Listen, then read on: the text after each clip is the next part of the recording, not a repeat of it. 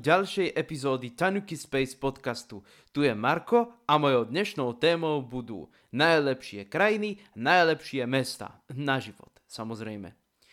V úvode tejto epizódy si rozdelíme nejaké veci, ujasníme a tak podobne. Takže ideme na to!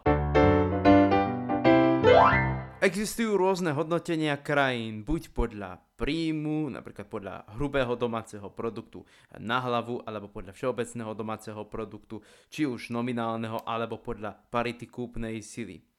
V takýchto rebríčkoch vyhrávajú také krajiny ako Rusko, Čína, Spojené štáty. No hlavne Čína a Spojené štáty. Je to také, že dalo sa čakať, samozrejme v tých prvých desiatkách sú krajiny ako Nemecko India a podobné krajiny.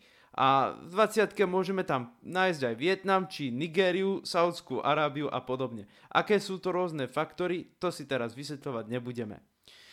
Existujú aj iné mocnosti, tak povediac, nielen Rusko, Čína, Spojené štáty alebo India.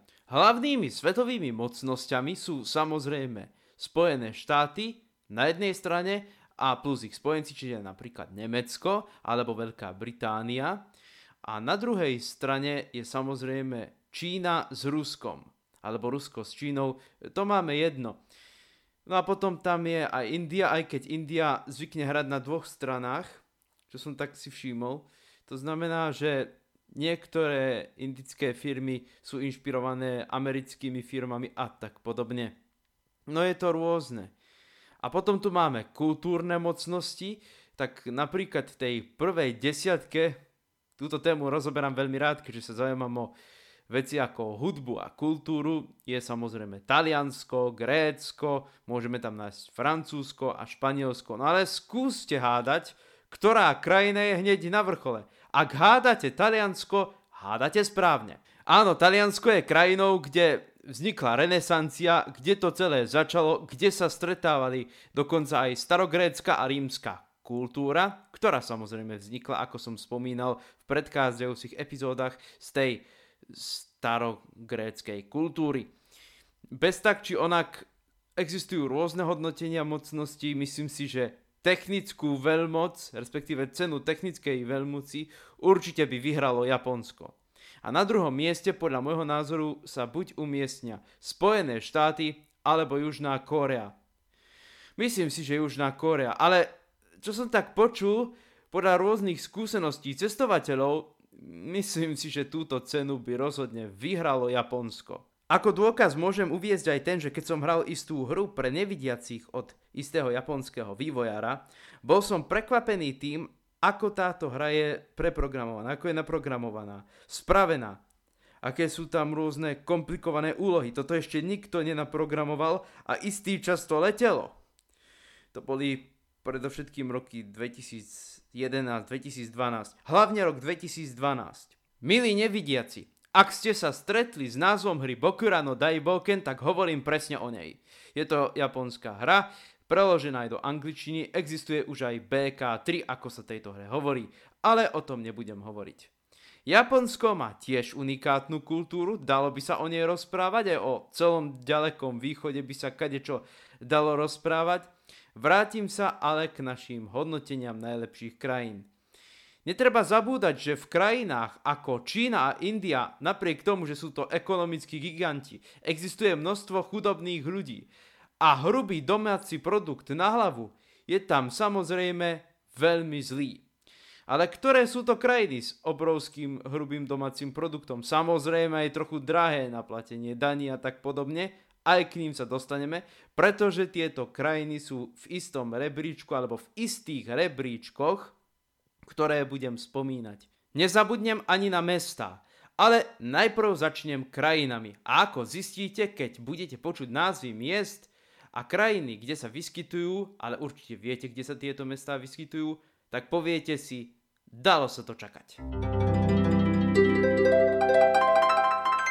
No ale teraz tu nasleduje taká zaujímavá kultúrna vložka. Čiže aj keby som do týchto krajín, ktoré som spomínal, napríklad Rusko, Amerika či Čína, nechcel vycestovať, je tam čo zaujímavého. Napríklad v rámci Ruska. Tam ma zaujímajú napríklad rôzne etnika na Sibíri. Napríklad Uvediem taký zaujímavý príklad. Tuvinci. A možno niektorí, ktorí ma poznajú, určite vedia prečo. Áno, alikvotný spev. Čiže možno, že by som si vybral aj Mongolsko. No a potom v rámci Spojených štátov sú to rôzne južné štáty, kde sa koncentruje obyvateľstvo pôvodných Američanov, alebo ak chcete Indiánov, takže toto. Ale pravé indiánske civilizácie nájdeme južne od Spojených štátov, čiže Mexiko, potom Andy a podobne. K tomu sa možno niekedy dostanem v inej epizóde. No a v rámci Číny, to je jasné, čínska kultúra a tak ďalej. Teda pokiaľ všetko nezmodernizovala tunajšia čínska vláda.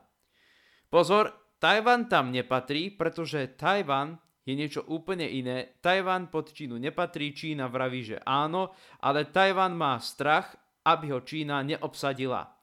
Sú to veľmi zaujímavé témy a zaujímavé paradoxy, ale tak to je. Prečo je to tak? Je to opäť politika, takže sa k tomu radšej vyjadrovať nebudem. Idem radšej na hodnotenie krajín, ktoré som spomínal. Čiže najprv tu máme HDI, čiže Human Development Index, čiže index ľudského vývoja. A potom tu máme tiež taký zaujímavý rebríček World Happiness Report. Tieto rebríčky majú niekoľko spoločných znakov a keď si ich všimnete, tak na prvých miestach sa umiestňujú, možno, že vás to prekvapí, možno nie, ale nie sú tam Spojené štáty, nie je tam Rusko, nie je tam Čína. Prečo je to tak? Domyslite si. Sú tam ale úplne iné krajiny a hodnotenia týchto rebríčkov prebiehajú na základe rôznych faktorov. Napríklad politická sloboda alebo obchodovanie, veľký finančný príjem a podobne. V týchto rebríčkoch najviac vyhrávajú severské krajiny, čiže krajiny Škandinávie, Švédsko, Norsko, Dánsko, Fínsko, Island. A potom sú tu krajiny Beneluxu, Belgicko, Holandsko, Luxembursko. Z Tichomoria tu máme Austráliu a Nový Zéland a zo Severnej Ameriky Kanadu. No a potom sa tam môžu vyskytovať aj krajiny ako Rakúsko či Spojené kráľovstvo. Ale hlavne dominujú v týchto rebríčkoch krajiny, ktoré som spomínal. Okrem spomínaných faktorov, ktoré som spomínal predtým, tu zohráva veľkú úlohu aj samozrejme príroda. V týchto krajinách totiž vedia veľmi dobre, ako sa o prírodu starať. Čo som tak počul. Neviem, či je to pravda, ale je to možné aj na základe rôznych skúseností rôznych ľudí. Čiže nie len to, čo som čítal na internete napríklad a čakal som to. No a čo sa týka toho najlepšieho a najväčšieho príjmu, tak dominujú aj krajiny ako Liechtensteinsko, Monako, Luxembursko, ale samozrejme tam nájdete aj Norsko a iné škandinávske krajiny. A ja si hovorím, čakal som to keď som čítal tie rôzne rebríčky. No a potom k daňovým rajom patria napríklad aj krajiny Karibskej oblasti, Cyprus a aj Austrália a Nový Zéland, ale nechcem o týchto krajinách hovoriť. Radšej budem spomínať krajiny v tejto epizóde, kde sa dá najlepšie žiť. A ten sever ma neprekvapuje. Čo sa týka severskej kultúry, tu mám rád, pretože sa mi páči buď ich tradičná hudba, tradičná kultúra, e, myslím hlavne na švédsku hudbu, norskú hudbu, dánsku hudbu, fínsku hudbu, počul som aj švajčiarsku, ale aj domoroda. A napríklad vo Švédsku, v Norsku a vo Fínsku existuje národ, ktorý si hovorí sámi, alebo sámovia. A ak myslíte na to, čo ja, čiže na Laponcov, myslíte správne. Región Laponsko alebo po laponsky Sápmi, Laponci je hamlivý termín, niečo také ako napríklad e, Cigáni a Rómovia, alebo Berberi a Amazighovia. No, Berberi sa používa ako štandardný termín doteraz. Je to veľmi zaujímavá kultúra a hovoria úplne iným jazykom, než napríklad e, Švédi, alebo Nóri, alebo Fíni. No aj v Rusku nájdeme Laponcov, ale v oveľa menšom zastúpení. Ich kultúru mám taktiež rád, ako som spomínal. No a potom, čo sa týka Austrálie, tak samozrejme austrálsky aborigéni. Tam sa už nestala tá chyba, že si Kolumbus pomýlil obyvateľov Amerik, čiže pôvodných obyvateľov Amerik, narážam na Severnú, Strednú a Južnú Ameriku. Takže tam sa nestalo, že si ich pomýli niekto s Indmi. Vedeli veľmi dobre, že sú tam úplne iní domorodci, vedeli veľmi dobre, kde je India. Vtedy už ľudia, už sa Západ poučil a tak ich nazvali aborigénmi. Títo domorodci predovšetkým obývajú Severnú Austráliu a hrajú, to je len taká vložka, na hudobný nástroj, ktorý som v tomto podcaste spomínal. Áno, hrajú na didgeridu. Aj na Novom Zélande nájdeme domorodcov, sú to polinésky Maoriovia, alebo Maorovia, ako sa im hovorí. Takže aj ich kultúra je veľmi zaujímavá, to len tak na okraj. No a potom v Kanade máme taktiež pôvodných obyvateľov Kanady, či už na severe alebo na juhu. O nich sa tiež tu čo dá rozprávať, ale toto si asi nechám pre iné epizódy. Čiže čakal som toto hodnotenie. Čo sa týka Slovenska, no tak to je na tom veľmi mizerne. Prečo je to tak, radšej sa k tomu vyjadrovať nebudem. Je síce našťastie v prvej 30 ale môže klesnúť ešte nižšie. Čiže myslím si, že na Slovensku je potrebné vylepšiť demokraciu, určité veci v rámci nej ale nie úplne všetko. Napríklad ani Švajčiarsko nemá úplne tak všetko vylepšené, ale je v prvej desiatke. Vzdelanie, zdravotníctvo a ešte je toho viac a viac, čo treba vylepšovať. Čiže Slovensko na tom samozrejme je viac menej dobre, ale môžeme klesnúť, takže pozor, pozor. Ktoré krajiny sú najhoršie v týchto rebríčkoch? Nie sú tam ani Spojené štáty, Čína a Rusko, no ešte stále nie, ale najhoršie sú samozrejme na tom krajiny ako Afganistan, Sýria, rôzne africké krajiny a tak podobne. Prečo je to tak? Určite viete, nebudem o tom ďalej rozprávať. Čiže Slovensko má čo robiť, aby sa posunulo aspoň do prvej dvaciatky.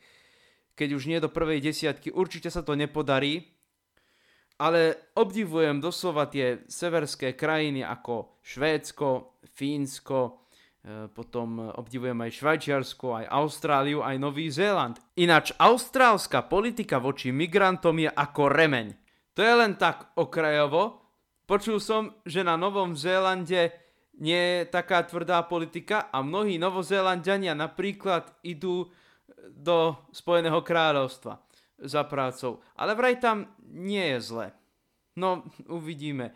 Ako hovorím, sú to iba zážitky rôznych cestovateľov. Ja som tam nebol, neviem to posúdiť. Čítal som aj rôzne články, ktoré boli napísané na internete. Bez tak či onak, krajiny ako Austrália a Nový Zéland si zaslúžia byť v tej prvej desiatke v týchto rôznych rebríčkoch. Tak a konečne prišiel čas na mestá. V rôznych rebríčkoch ktoré sa zaoberajú kvalitou života v rôznych miest, sa umiestnili mesta ako napríklad Viedeň, čo je samozrejme hlavné mesto Rakúska, Calgary sa nachádza v Kanade, Melbourne v Austrálii, potom tam nájdeme Kodaň Dánsku, Zurich vo Švajčiarsku a tak podobne. A poviem vám pravdu, čakal som to. A v niektorých rebríčkoch som objavil mesta ako Lisabon, hlavné mesto Portugalska, Helsinki, čiže Fínsko a tak. No a potom v niektorých rebríčkoch, ale tie sa už zaoberajú skôr tou ekonomickou stránkou, som objavil mesta ako napríklad Šanghaj v Číne, New York v Spojených štátoch, Paríž vo Francúzsku. Paríž som objavil aj v iných rebríčkoch a možno je to aj preto, pretože Paríž je mesto módy, New York je taktiež veľmi populárny, Šanghaj, no, Šanghaj je v krajine, kde je najväčší ekonomický príjem. Samozrejme nie na hlavu, pretože je to vlastne všeobecný príjem, čiže je tam hrubý domáci produkt, však vieme veľmi dobre, aký je ten vtip. Boh stvoril svet, Číňania stvorili všetko. Trošku pravdivý a viete veľmi dobre, čo tým vtipom chcem povedať.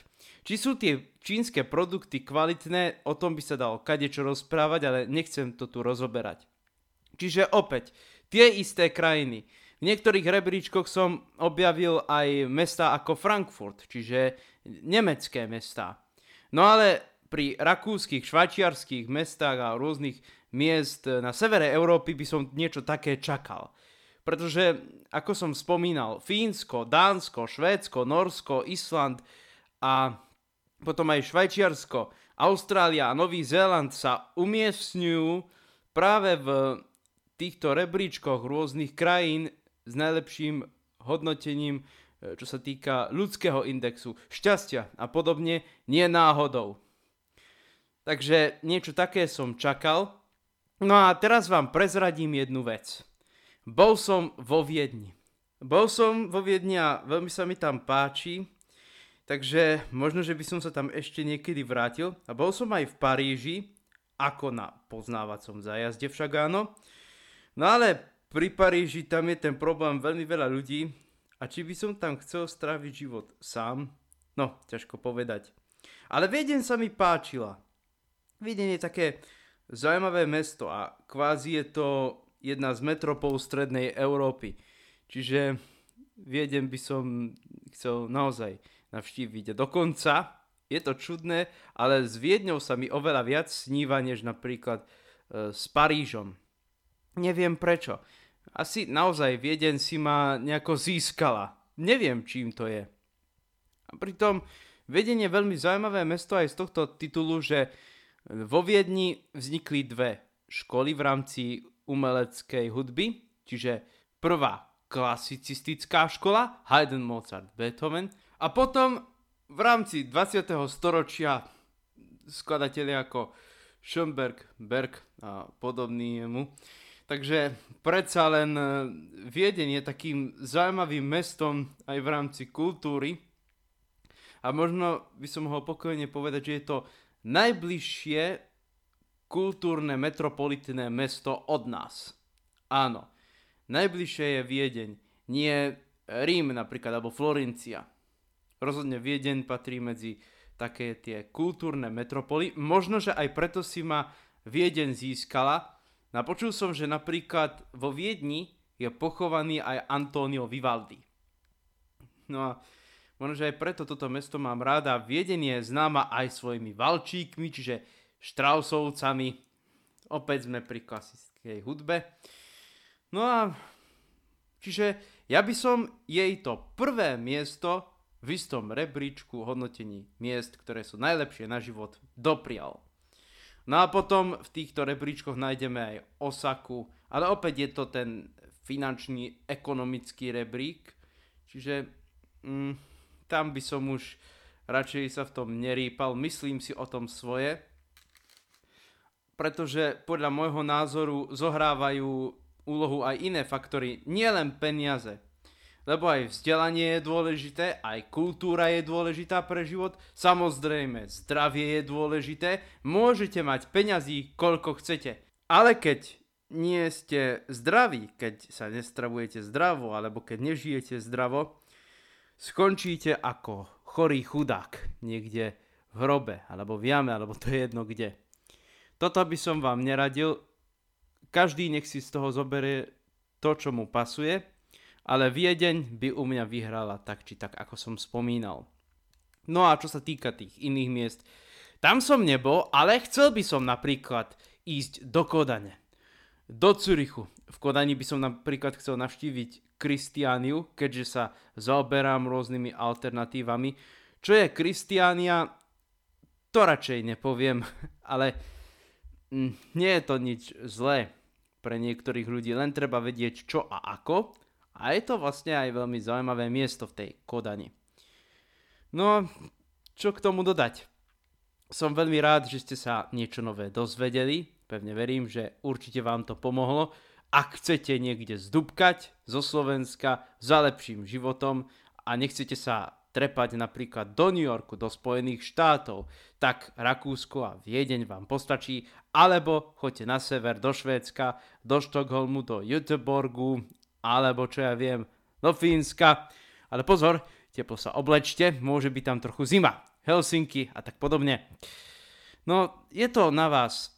Tak lúči sa s vami Marko a pevne verím, že ste sa naozaj niečo nové dozvedeli. Teším sa na ďalšiu epizódu, pevne verím, že aj vy. Do počutia, milí poslucháči.